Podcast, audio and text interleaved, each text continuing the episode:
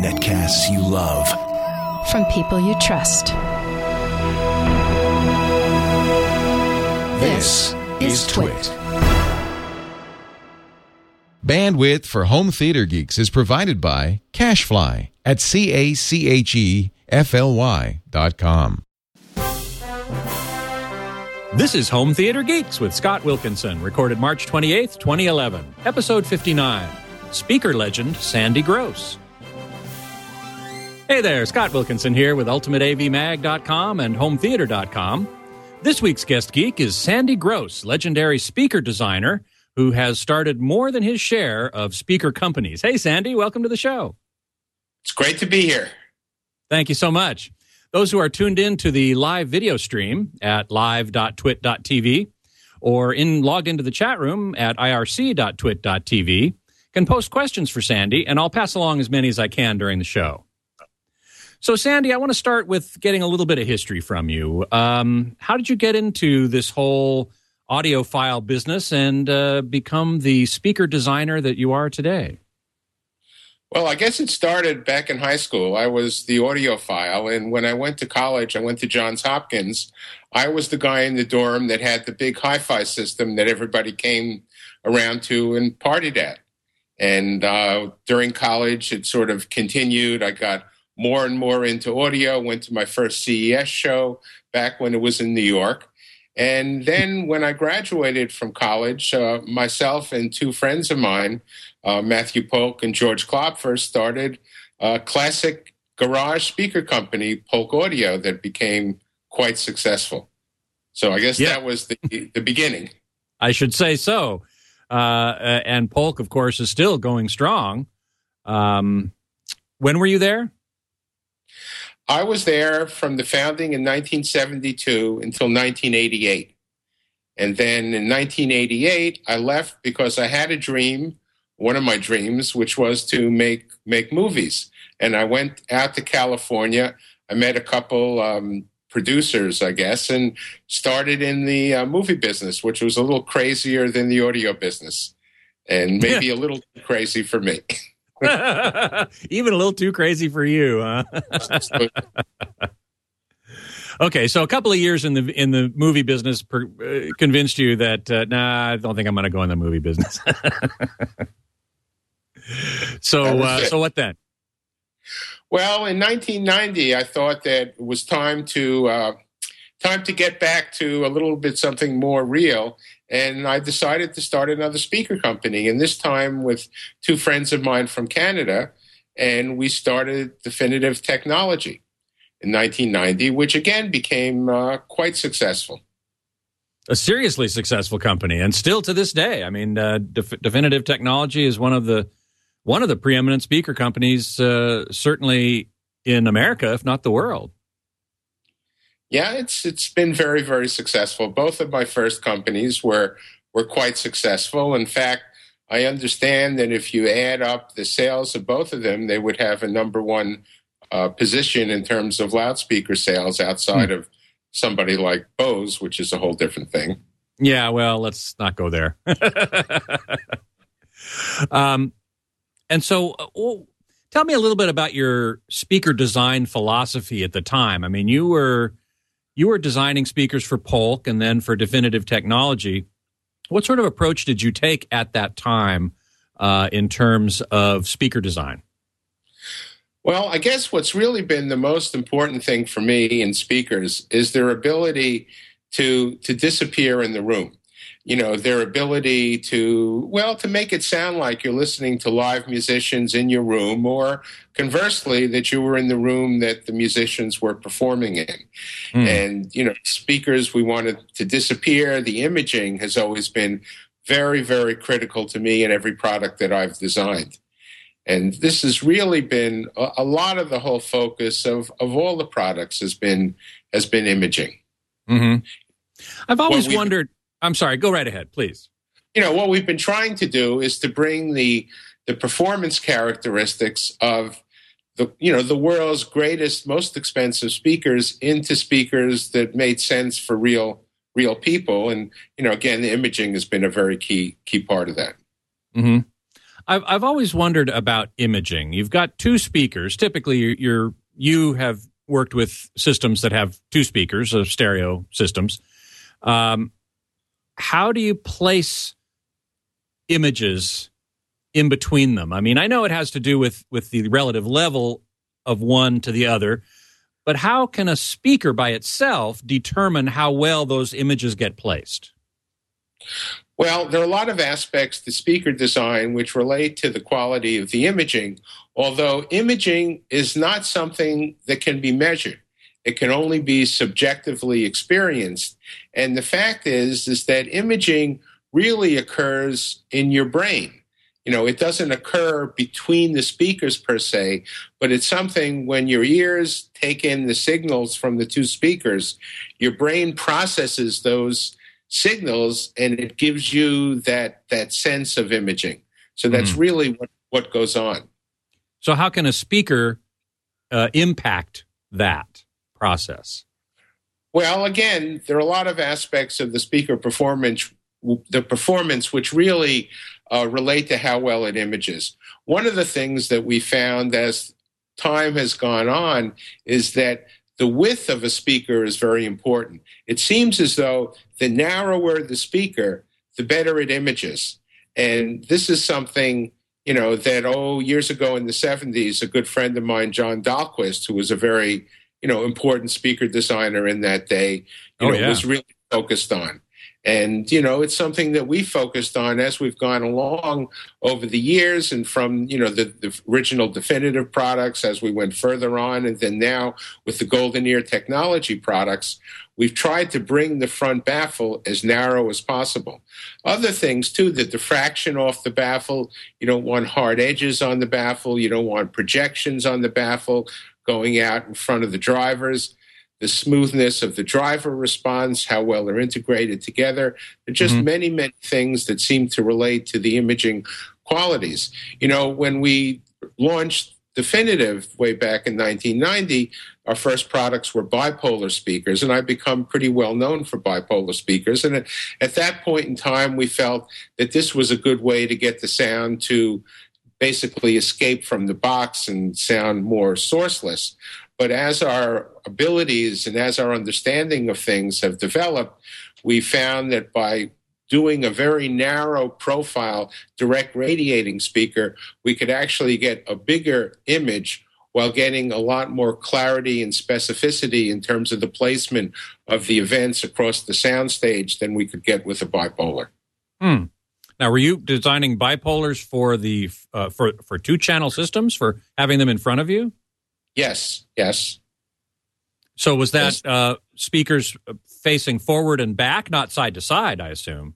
Exactly, forwards and backwards. Mm-hmm. And this is then, something that actually actually dated back to the first speaker that we designed. You know, that I designed, I guess, back in uh, in 1973, 74 at Polk. We called it a controlled dispersion array, and it was also a speaker that radiated forwards and backwards. Uh, this is much like uh, electrostatics uh, and uh, uh, what, what's the other kind? Oh, ma- magnetic planar speakers that radiate forwards and backwards as well. How do you feel about that type of speaker design? Well, that was really the inspiration for doing what we were doing. You know, mm. I myself have always used full range, not not electrostatics with the subwoofer, but a full range electrostat like the quad. Or I guess back in college, I was listening to the KLH nines, which was a very you know early full range electrostat, full range planar speaker, and I always felt that this type of a loudspeaker was doing something, especially at the time, something that you couldn't get out of a out of a box speaker in terms of the imaging and the boxless sound quality. So those were the inspiration.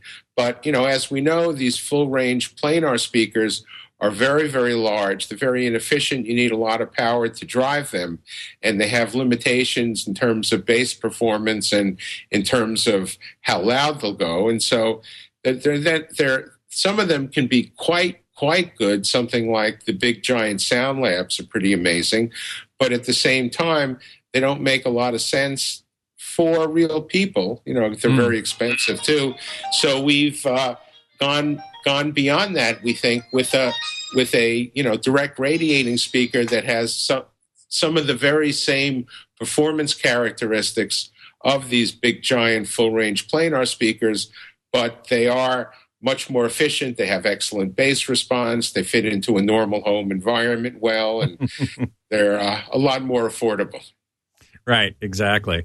Uh, we have a couple questions in the chat room already. Uh, Aaron B wants to know uh, could you explain the advantages of bipolar speakers and what they offer in terms of room filling natural sound? And I was going to ask this as well in terms of with a back wave, that is with a with a sound wave coming off the back as much as from the front, you have to deal with the reflections off the wall. How do you how do you do that? Well, again, this is one of the problems with a bipolar speaker. You know, as I have said, you know, the bipolar speakers early on were a way that we fe- felt we could get the sound to escape from the box and sound more boxless. Mm-hmm. But the the and and they have they have the ability to do that relative to the forward radiating box speakers that were around back in the 90s when we developed those. But what we found recently is that our our abilities and our, our technology has advanced to the point where we can get a direct radiating speaker to actually image bigger than a bipolar speaker and at the same time have greater clarity and specificity. Mm, so you'd pre- you'd prefer a direct radiating speaker without uh, a back wave if you can get one to sound boxless. Is that what you're saying? Exactly. You know, the back wave does cause a cancellation effect, which is, you know, not not desirable. And you know, again, I think if you listen to the speakers, people have agreed that the current speakers really, you know, that we're doing at Golden Ear really have un- unbelievable imaging characteristics, and they're just pretty pretty special. Right, and they're certainly very narrow, so that uh, addresses that uh, issue that you were talking about earlier as well. Absolutely. Yeah. Von Dutch in the uh, chat room asks, I wonder what he thinks of horn speakers. Well, a horn, a horn speaker, you know, a horn is a way, and this is interesting. The horn is a way of getting a better impedance match between the diaphragm and the room itself, but horns intrinsically add a lot of colorations to the sound. Now, it's interesting that you would ask that because the tweeter that we're using in the Golden Golden Ear speakers is uh, we call it a high velocity folded ribbon. It's really an evolution of the original Heil, and one of the advantages of this particular of this particular tweeter is it also has a much better impedance match to the air in the room. So it couples a lot better to the air in the room, but it doesn't have the coloration problems that you have with a horn speaker. So horn speakers. But I should. I'm sorry. Go right ahead. But I should should mention that at the Capitol Audio sh- Fair show last June, I guess, down there, Washington D.C., there was a gentleman who had. Uh, was a $180,000 pair of speakers that was assembled from some extremely high end horn components uh, from Japan that I felt actually did sound extremely exquisite. So really? I guess it can be done if cost is no object. well, if you can, I'd love to know who that was because I would contact them and and uh, write about them on my website because uh, I'm always looking for exotic, very expensive stuff to to write about. So uh, so maybe offline you can uh, remember who that was and let me know. Absolutely. Um, here's a question from F Loop. Um, how has the use of measurement and simulation changed in your design process over the years?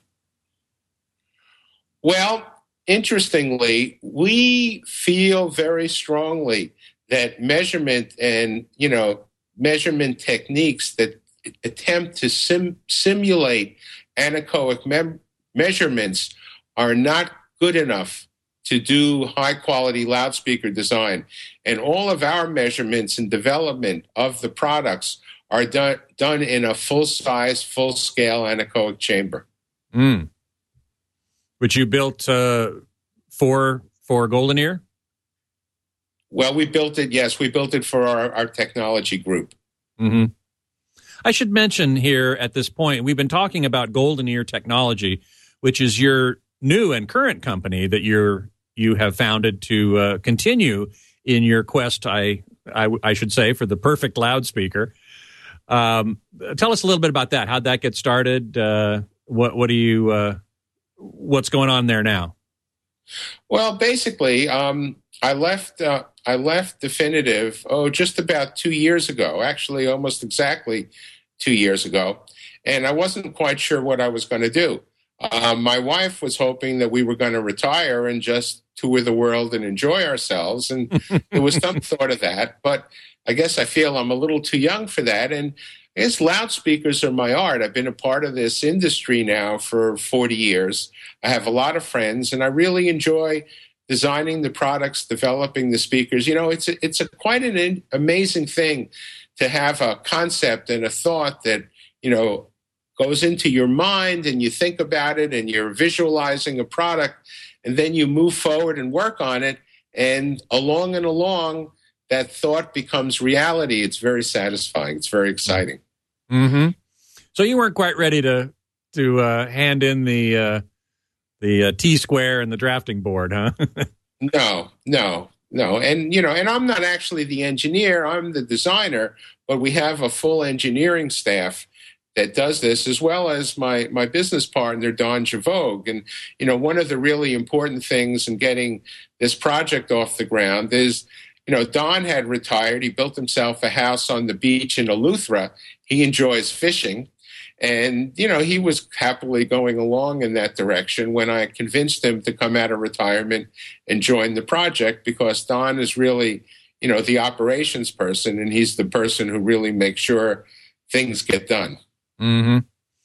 And one of the things that really impresses me about the Golden Ear speakers, which are relatively new on the market, only a year or less, right?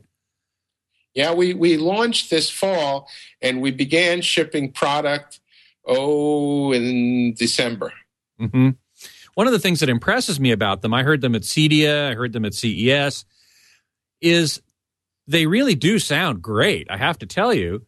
Uh, and they're relatively affordable. How did you manage that? Ah, a miracle. and then a miracle happened, spinning the dreidel, right?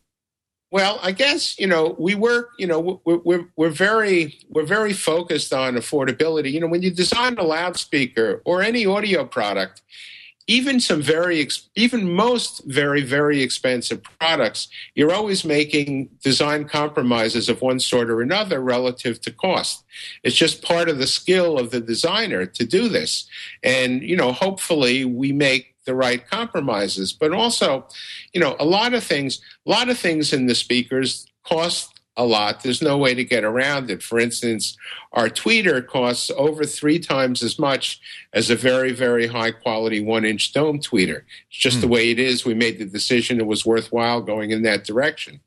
But at the same time, a lot of a lot of things with loud, a lot of parts of loudspeaker design, a lot of decisions don't necessarily cost more money to make. You just have to know what the right decision is. For instance, one of the things that I use to illustrate this is the apical glue bond.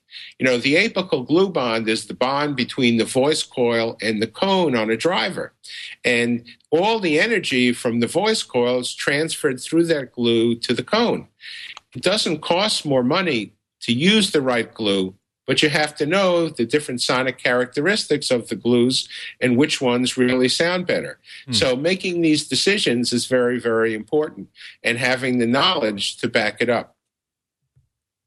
Uh, we should. I should just make sure that everyone there understands uh, who's listening that the way uh, a, a basic cone type speaker works, which is what we're talking about, an electrical signal comes in. It is passed through a coil of wire called the voice coil. This voice coil is attached to the diaphragm, which is a cone of material, and the voice coil sits in a magnetic field, and as the current gen- runs through it from the audio signal, it causes the voice coil to vibrate, which causes the diaphragm to vibrate, which pushes air into the room uh, and creates the acoustic sound. This is the transducer that changes electrical an electrical signal into an acoustical signal. Right. Although, and that's true, you know, in terms of the woofers and the mid range drivers in our speakers, the tweeter that we're using works very differently. Ah, uh, yes. you know, normally if you have a dome, a dome is like a, a dome which has a voice coil attached to the base of it, which moves in a magnetic field in a similar way to the voice coil that works with a with a mid-range or a, a woofer driver. Now, a, a normal ribbon tweeter, and ours is a type of ribbon tweeter, would have a membrane which which is in some sort of a field. An electrostatic is an electrostatic field. Another type of a mag- magnetic ribbon tweeter is in a magnetic field and it moves forwards and backwards in a similar way to conventional the way conventional drivers work. This tweeter that we're using, this high velocity folded ribbon, as I say, is an evolution of the Heil tweeters that came out the first time in the 70s. And it is folded like an accordion and it squeezes air like an accordion does and squeezes the air out. And so mm. it works very differently. And as I say, it's a much, much better impedance match to the room. And the end result is incredible clarity, but extremely low distortion. You know, dome tweeters, when you measure their distortion above about 10 kilohertz, there's a fair amount of distortion. But with this high velocity folded ribbon, there's almost no distortion. And the difference is that things sound much, much more natural. It just, there is no what I call hi fi zing.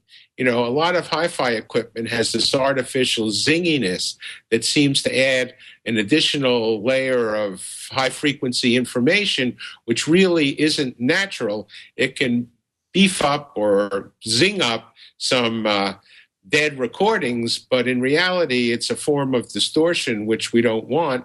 And this high velocity folded ribbon is just silky, silky smooth. In fact, I believe that it is the best tweeter that I've ever heard outside of what I consider to be the ultimate reference, which is the ionic tweeter. You know, ionic tweeters, you know, all tweeters almost have some sort of a diaphragm that moves the air. The ionic tweeter ionizes a layer of air itself, and that ionized layer of air is what is moved. So it's very, very special. And this high velocity folded ribbon is the closest that we've heard to that. Mm-hmm. It seems to me that the, that the ribbon being folded or pleated like an accordion, uh, each pleat doesn't have to move very far. It, it has to move very little distance, and the combined effect is actually moving much more air than than that than that amount of motion would otherwise allow. Well, exactly. But even part of that, you know, that's related to that is the moving mass. Normally, the moving mass of a, of any driver, and let's say a tweeter, the moving mass of a dome tweeter is the dome. The moving mass of a ribbon tweeter, which is moving forwards and backwards, is the whole membrane. With the high velocity, you know, this is the whole membrane has to be accelerated, stopped, and moved back. With mm-hmm. the high velocity folded ribbon, each pleat is what's moved, accelerated, stopped, and moved back. So the moving mass is really the moving mass of one individual pleat, and it's much, much, much lower than anything else. Right.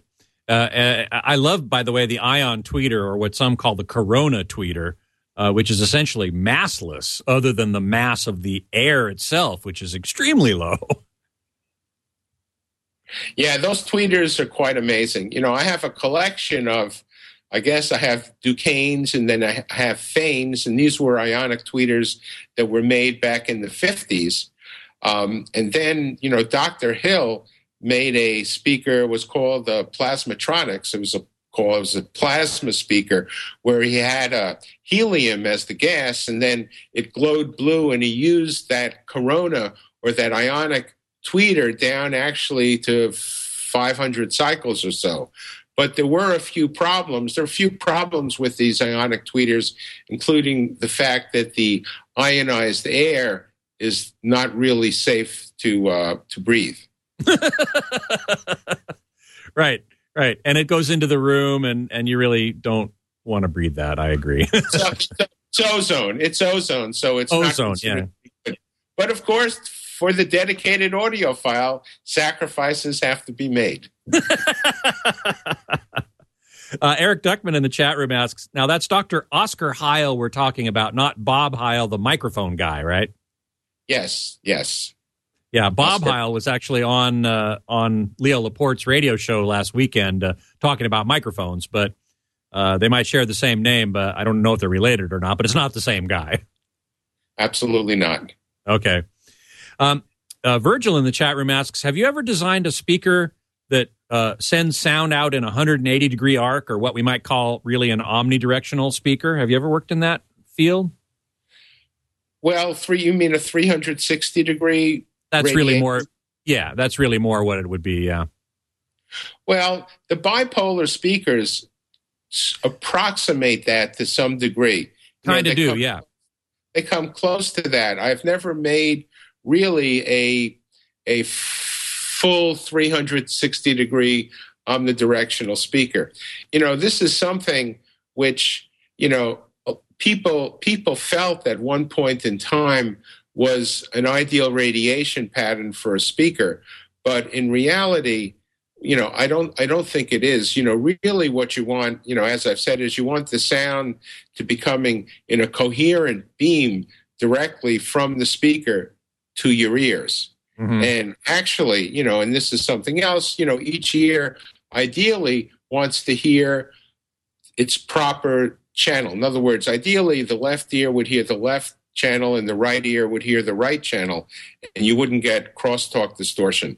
You know, there's a there's a um, research project which is going on right now at Princeton involved with 3D listening, and they, my friend David Chesky was telling me yesterday that you know, and I've read up on it that they're they're finding that this interaural crosstalk distortion is one of the most important things to eliminate in order to get better 3D imaging. So actually having a 360 degree radiation pattern would put a lot of confused sounds into the room and you really want it to just be coming directly at your ears. Mhm. I've actually heard of that Princeton research, and uh, I intend to look into it more because it, it does sound very interesting.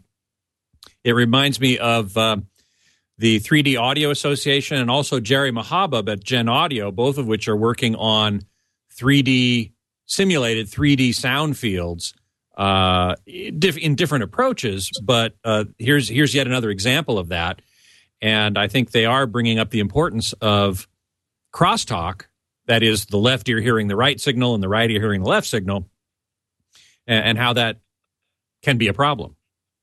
Right?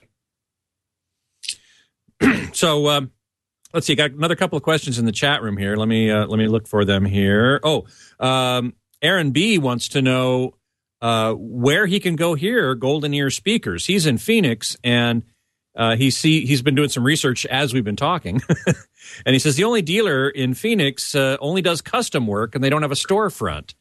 Uh, That's ho- I think it's called home theater technology, but I can tell him that if he calls the dealer up, Mike Kowitz is the gentleman there. M- Mike will bring a pair of Tritons to his home, set him up in his home, and allow him to hear just what they're going to sound like in the home. no kidding, really? Yep. Wow.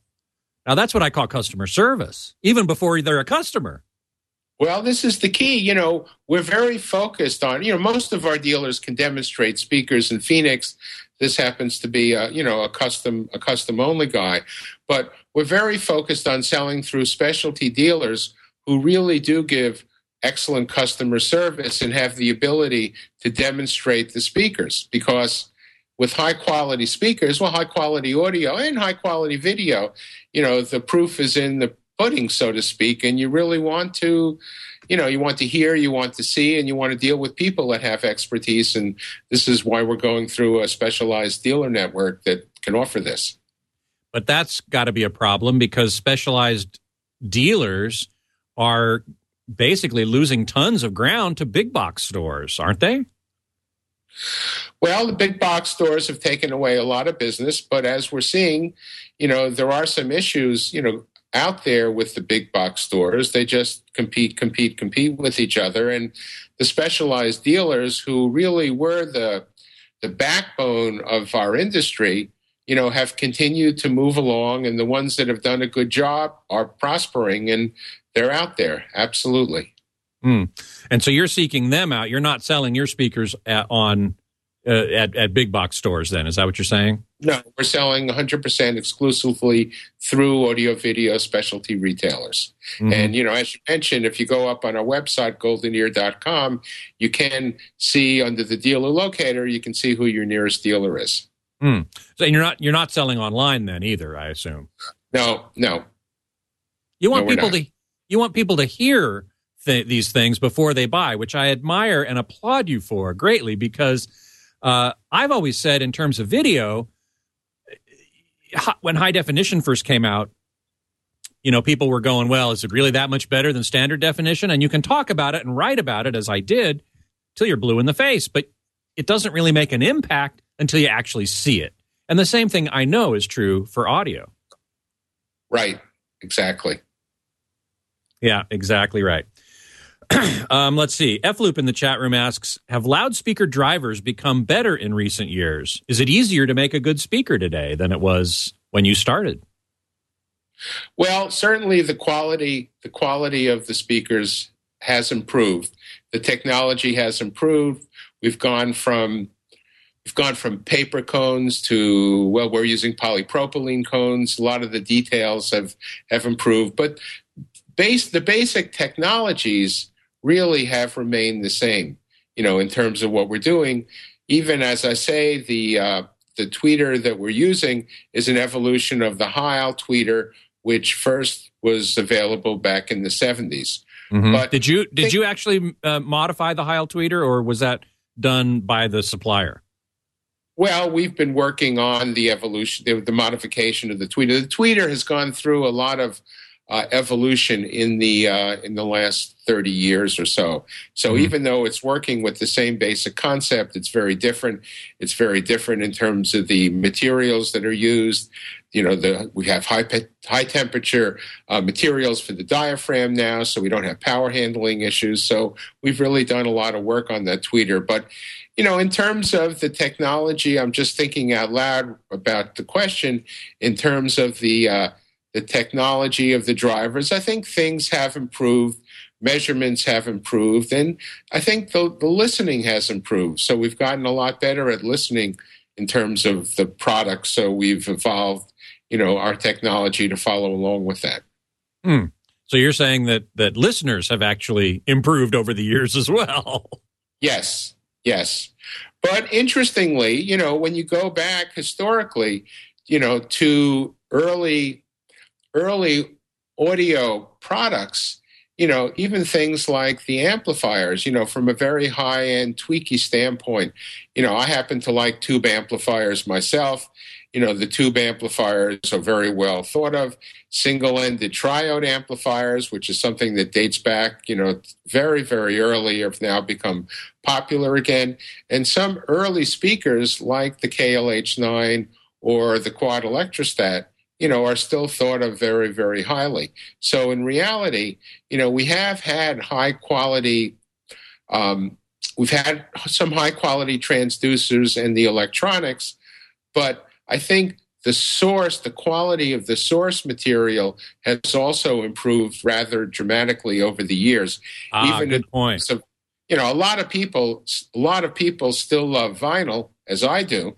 Um, but the quality of the vinyl reproduction certainly has improved dramatically from, you know, 1960 or so in terms of the turntables and in terms of the, you know, in terms of the, the you know, the pickups and such.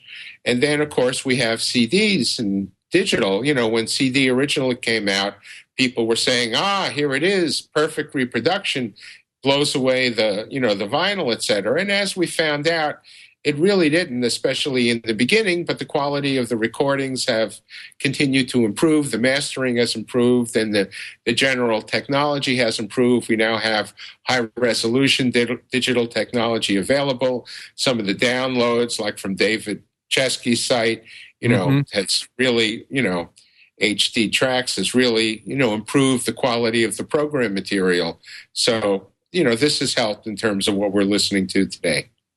Reminds me to ask you how you feel about the whole digital versus analog debate in two aspects, at least. One is tubes versus solid state in terms of amplification, and two, vinyl versus uh, digital CD or or better? Has has uh, digital uh, fi- have digital files, say twenty four ninety six files, come up to the level of analog of vinyl? Will they ever? I think that the I think the latest digital files have really gotten very very close. Although interestingly, the recording still seems to make the big difference. And even with standard CDs, if you have a really really super recording like David's recordings or um, the reference recordings, you know, Dr. Johnson record, you know, these recordings are great. And w- when you listen to them, even on conventional CDs, they sound great. But a less than super duper recording doesn't matter how high quality the playback is. It doesn't matter.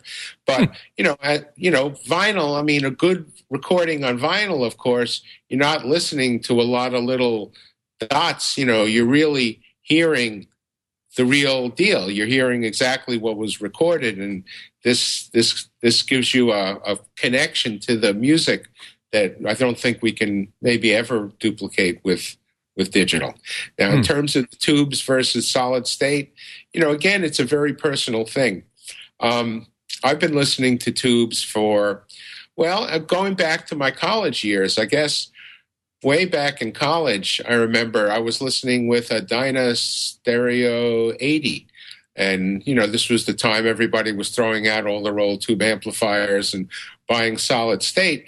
And one day in the Sunday classifieds in Baltimore, I saw somebody had a, I guess it was an old Marantz 7C 8B for sale.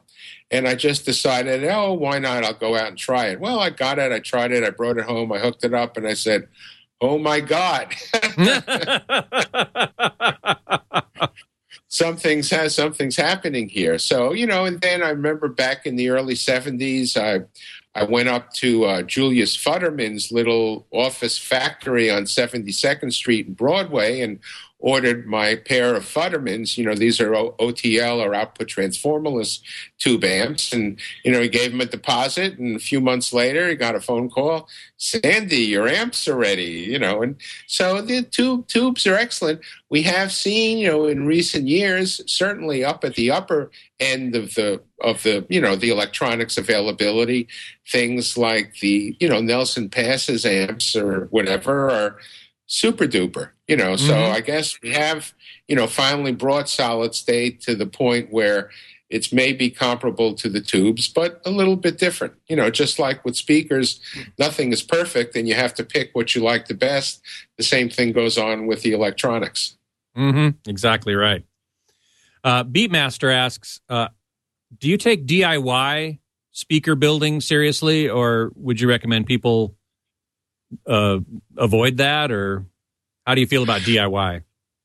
Well, realistically speaking, unless you're just putting together a kit that has been professionally engineered, I think the concept of making, you know, making your own crossovers and selecting a group of drivers and building the cabinet, you don't you don't have the measurement techniques, you don't have the measurement abilities to really work with that to get to where you want to be. So I don't I don't think it makes really makes a lot of sense. I mean, designing speakers is a very long and tedious process that requires a lot of expertise and a lot of really good equipment. hmm As you would, as you should know, I would say. Absolutely.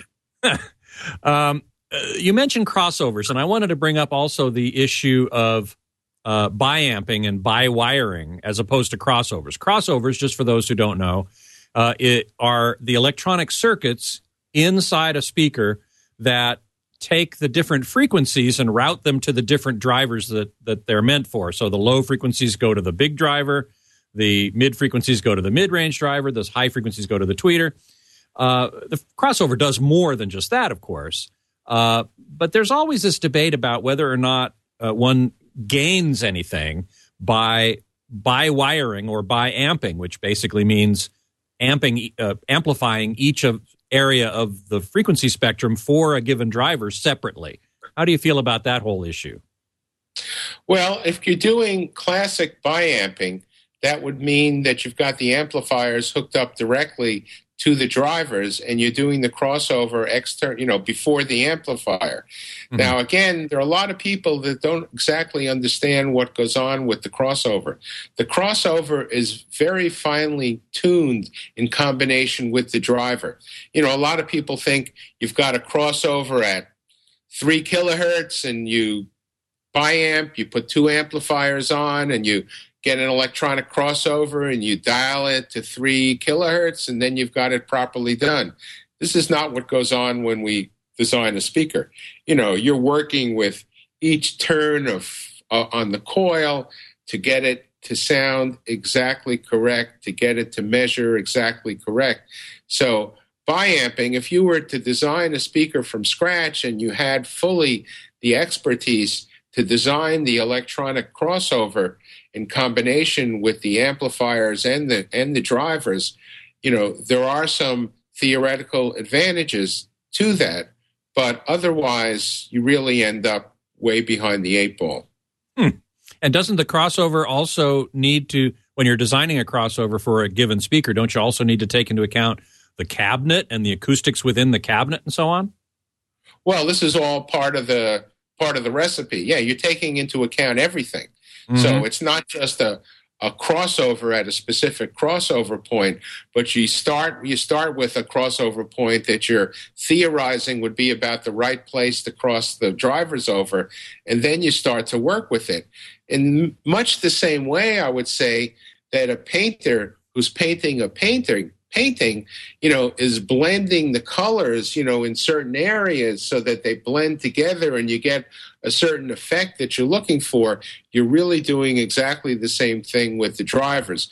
You know, speaker design is as much art as it is science. Mm-hmm. You know, a good example too are the you know the subwoofers you know in the tritons we have built-in powered subwoofers in each speaker and this is a tremendous advantage, not just because we're getting the subwoofer box out of the room, not just because we have two subwoofers rather than one, but because we can engineer the blending of the subwoofer to be really as perfect as possible with the rest of the speaker.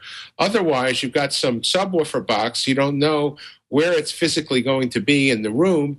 And if you have one subwoofer box to cross over to two speakers, unless it's right in the middle, evenly between the two speakers, whatever you do to optimize its crossover to one speaker, if you are actually able to do that without the proper equipment, would be different because it's going to be a different distance from the other speaker. So by engineering the subwoofer as part of the speaker, we can get it perfectly blended the same way engineering the speaker with the tweeter as part of the speaker gets it perfectly blended. So this is very, very important. You know, also having two subwoofers in the room breaks up the standing waves or the eigenmodes, which is very, very important. But, you know, again, it comes back to the whole concept of, you know, do it yourself speakers. Well, if you've got a subwoofer that you're trying to blend with your speakers, that's a do it yourself part of the part of the equation that really you need proper equipment and expertise to do. Uh, what about though the issue of placement of the subwoofer and how that is? I've always believed often different. The best place to put a subwoofer is often different than the play, the best place to put your uh, main speakers. Uh, with a with a built-in subwoofer such as you have, you've removed that variable, which might be a good thing. But what about the placement issue?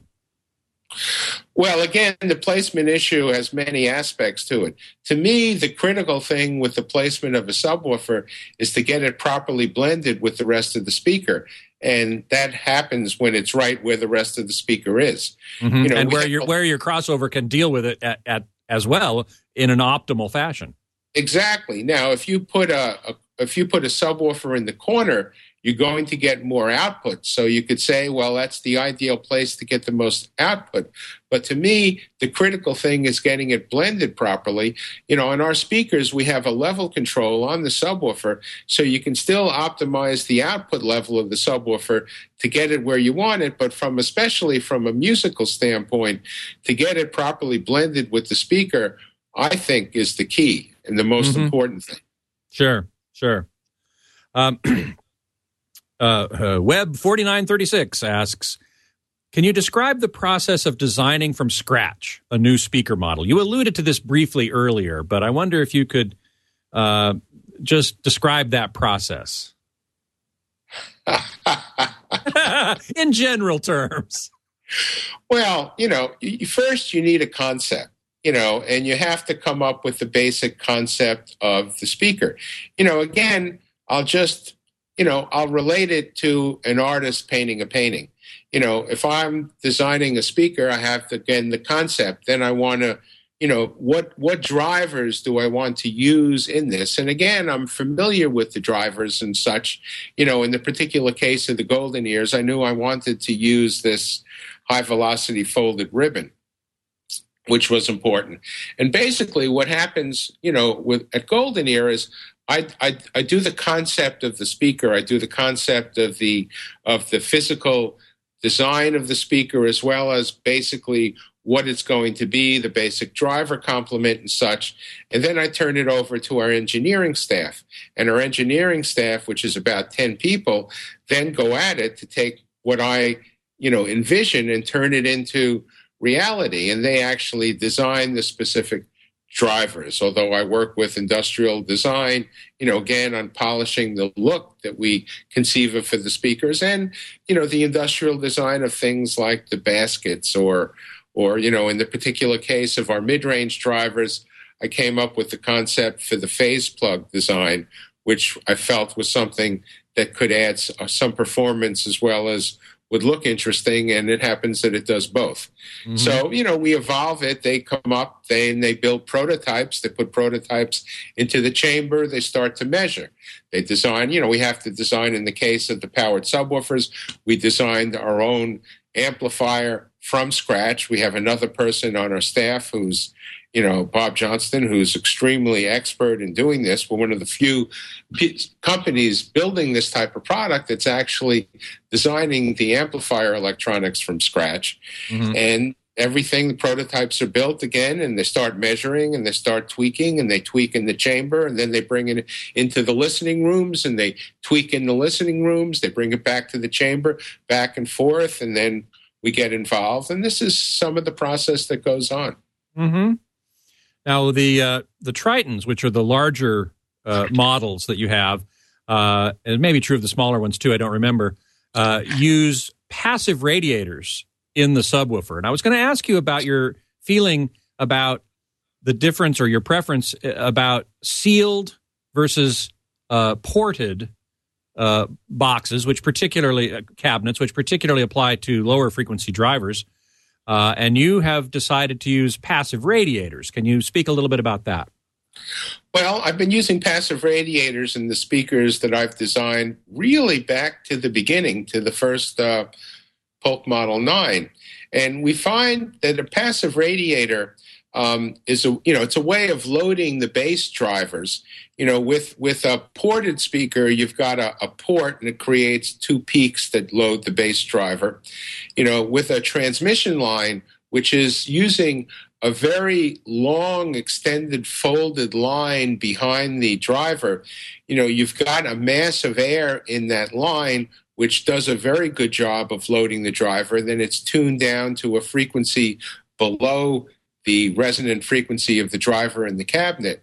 The passive radiators, as we utilize them, have a mass that is similar to the mass of air that you would have in a transmission line, but at the same time, it's much better controlled because you've got it you know also on a on a spring or or you know on the spider and it's a lot more efficient way of building and design. You know, a transmission line is a very, very expensive and complex construction, which is very, very large. And with the passive radiator, you can get the same, pretty much the same type of loading, but in a much, much more com- compact you know enclosure and also much more efficiently done you know as we were talking about how do we get the performance and also the tremendous value and properly properly engineered passive radiators work really, really well. Mm-hmm. Uh, excellent. Uh, SoCal Ray Jr. Uh, brings up a point about uh, the subs, which I didn't before, and I would like to return to that for just a moment, uh, which is putting the sub in the speaker, as you say, lets you uh, blend its sound with the rest of the speaker very well. But as I pointed out, it does not let you move it around. And the reason it's important to move it around, as far as I'm concerned, is to be able to deal with room modes. Uh, because you don't know what room your speaker is going to go into, just like you don't know what room a, a re- conventional subwoofer is going to go into. Uh, and being able to move it around and put it in the right place for in order to minimize room modes becomes important. How do you deal with that? Well, again, with with two active subwoofers, it's it's the way that it relates to the room modes is spread out quite a bit. So in other words, if you have one one active subwoofer, it excites a whole set of room modes. If you have two active subwoofers, they activate two different sets of room modes, which tend to balance them out. And then again, you also have the ability to move the speakers with the subwoofers around the room a little bit. You know, again, we're focused on getting the best musical blending between mm-hmm. the subwoofer and the rest of the system as opposed to you know creating the highest level of bass energy in the room and we deal with getting more bass energy in the room with the level control on the subwoofer how do you feel about speaker placement in general where if you have a rectangular room uh, is there a formula for for where to place the speakers and the listener for that matter uh, for for best sound in terms of acoustics well, I happen to like speakers placed quite far apart. You know, if the speaker images well, you know, and you can get a nice sound field between the speakers, I like the speakers placed at least as far apart as you are from the speakers, and I like the speakers towed in at the listener. Mm-hmm. And part of the reason for this is to cut down on the interaural crosstalk distortion. Mm, you know, if you point. two speakers sitting close together, both ears hear both speakers much more so than what happens when you get the speakers spread far apart and basically aimed at each ear. So mm-hmm. I tend to like it like that. You know, again, speaker placement relative to people's rooms is really a question of optimizing, you know, the speakers in the room. And this varies, you know, room to room and in terms of actually where the, you know, the listener is seated. Right, exactly. Um, let's see. Got another question in the chat room here. Uh, what was it? Oh, he uh, uh, A. Baron has a question about one of your older products, uh, the subwoofer in the Polk Audio Monitor Seven. Uh, he wonders how it works since it's passive. obviously, you need to amplify it from the outside. Well, that again, that's a passive radiator system. That was a six and a half inch active driver with a well, the original seven was an eight inch passive, and then the later seven was a 10 inch passive, but that's driven by the pressure in the air inside the cabinet, which is generated by the six and a half inch driver. Ah, ah. So it had a, a larger passive radiator, but not the same size uh, active driver. Right. We find, you know, it's again, it's part of our experience that you ideally you want a passive radiator that has two times the radiating surface area of the active driver which is driving it. Right. Exactly. Um, you know the reason for that is is that the passive radiator which is putting out more energy at the lower frequencies is moving much further so if you have a larger passive radiator it cuts down on the movement some which is advantageous mm-hmm. Uh, F F Loop wonders why haven't active loudspeakers not uh, why haven't they taken off? Now we've got obviously act, uh, active that is powered subwoofers in your speakers, but and there there are some companies that make fully powered speakers all the way throughout the entire frequency range.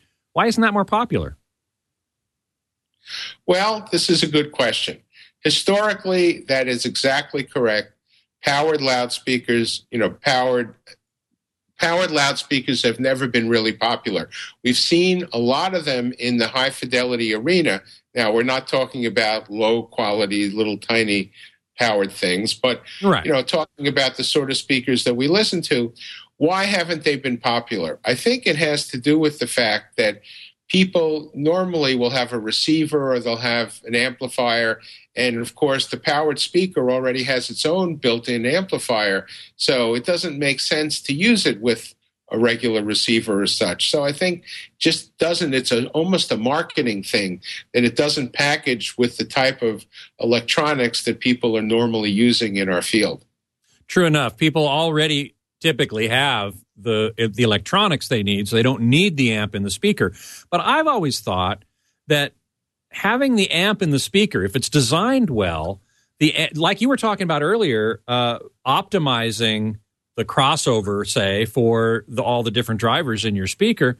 Similarly, you could optimize an amplifier for that speaker, um, and really get the best possible sound out of it without wondering, well, what kind of amplifier is going to be driving this speaker? Uh, it seems a good approach to me, and I know that it's done in professional studios sometimes. Genelec comes to mind, uh, but uh, but as you say, probably it's because simply people already have their electronics, and they're not going to spend money on amplifiers that they're not going to use. That's my thought. You know, we we've discussed it a lot over the years and the fact is, they've never really been successful within our arena. Why haven't they been successful? There are there are advantages theoretically to doing it that way, but I don't think it's something that people really want to buy. And if we can't mm-hmm. sell it, it, doesn't make a lot of sense. Mm-hmm. Yeah, exactly. Well, one last question for you. We don't have much time left. Uh, I wanted to ask you uh, your opinion on this subject that I ask a number of people about, which is exotic versus, quote, conventional speaker cables. Well, this is re- this is really an interesting point because back in the mid 70s, I introduced, I think, the first commercially viable exotic speaker cable while I was at Polk. We called it Cobra Cable. At first, changed the name to Sound Cable, and it was 144 strand Litz wire woven at right angles. You know, we've been pretty tweaky since the beginning, and speaker wire was something that we got into and discovered it really made quite a difference in the sound quality. Now, there are a lot of speaker cables, some better than others, but there's no question the speaker cables are important. And a lot of people still feel that that sound cable product that we made and marketed back in the mid 70s is still among the absolute best of the speaker cables available because it was able is able to pass a square wave and actually had better high better measurable high frequency performance than you could get from many many other types of cables. So I think I think speaker cables are important, but again, they all sound different, and you have to audition them and decide which one works best and sounds best to you in combination with your speakers and the amplifier that you're using. Mm-hmm. As always, the best advice use your own ears as the final arbiter, huh? Absolutely. What sounds best to you is what sounds best to you. Excellent. On that note, I want to thank Sandy Gross for being my guest today. And uh, it's been a wonderful conversation. Thanks so much. My pleasure. It's been a lot of fun. Great. Uh, you can learn more about uh, Sandy's current products at goldenear.com. And uh, my online homes are ultimateavmag.com and hometheater.com. You can email me at scott at twit.tv and follow me on Twitter at htgeekscott. Next week, my guest geek is scheduled to be Erik Aadahl, sound designer on many major movies, including Megamind, I, Robot, Monsters vs. Aliens, and Transformers. So I'm sure it's going to be a great conversation, and I hope you'll join me then. Until then, geek out.